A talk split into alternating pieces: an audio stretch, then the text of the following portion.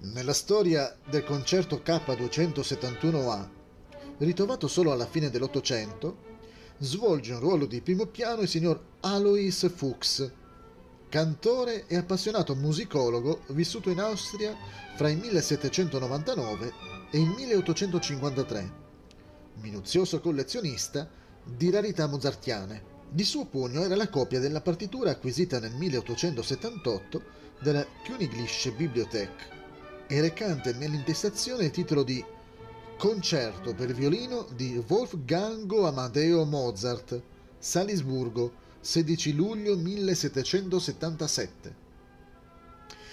Alcuni indizi lasciavano tuttavia dubitare dell'autenticità del concerto, e il più consistente di essi parve inizialmente legato proprio all'ampio credito che si concedeva al signor Fuchs.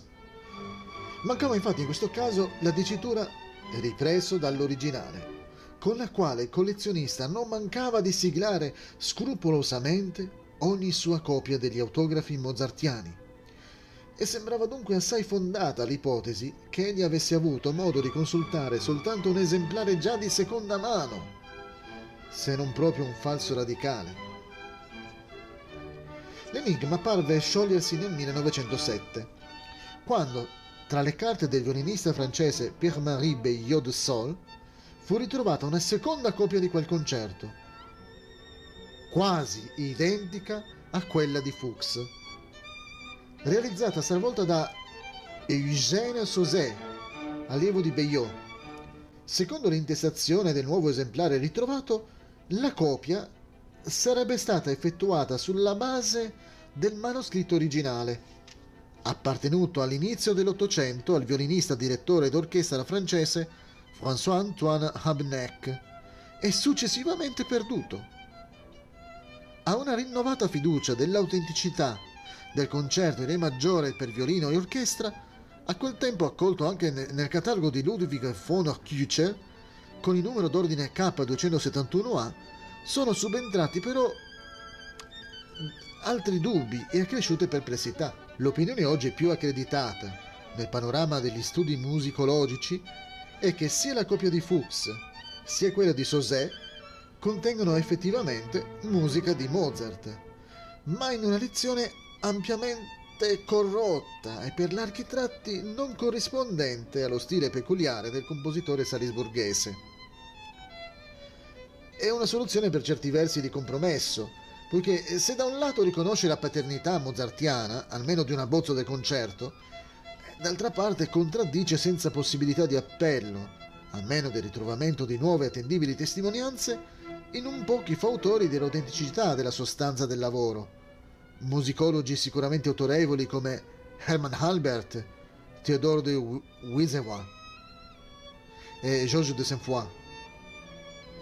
Anche questi studiosi, tuttavia, avevano ritenuto necessario ammettere, se non altro, l'intervento di un'elaborazione successiva al 1777, per giustificare la presenza di elementi che non concordano con lo stile del Mozart di allora.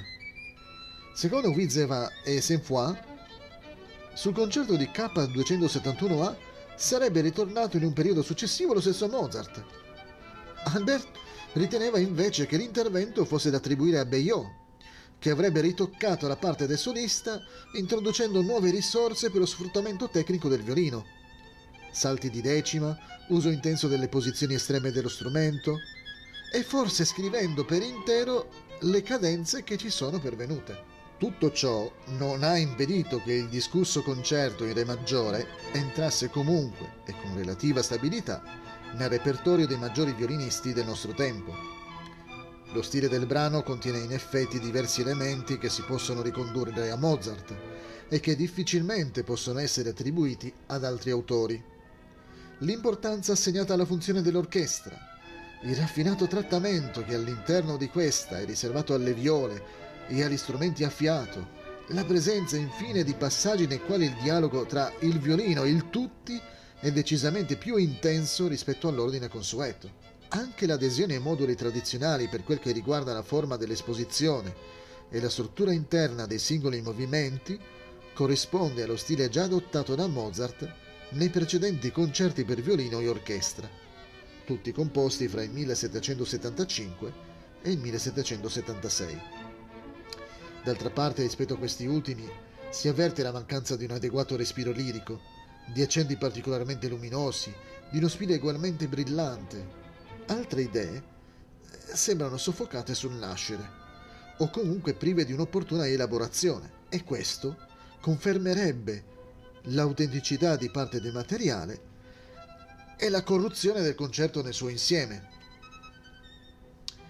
Il primo movimento, allegro maestoso, è costruito su tre temi, il secondo dei quali presenta uno sviluppo armonico che sembra già aver raggiunto alcune importanti acquisizioni stilistiche del romanticismo del primo Ottocento.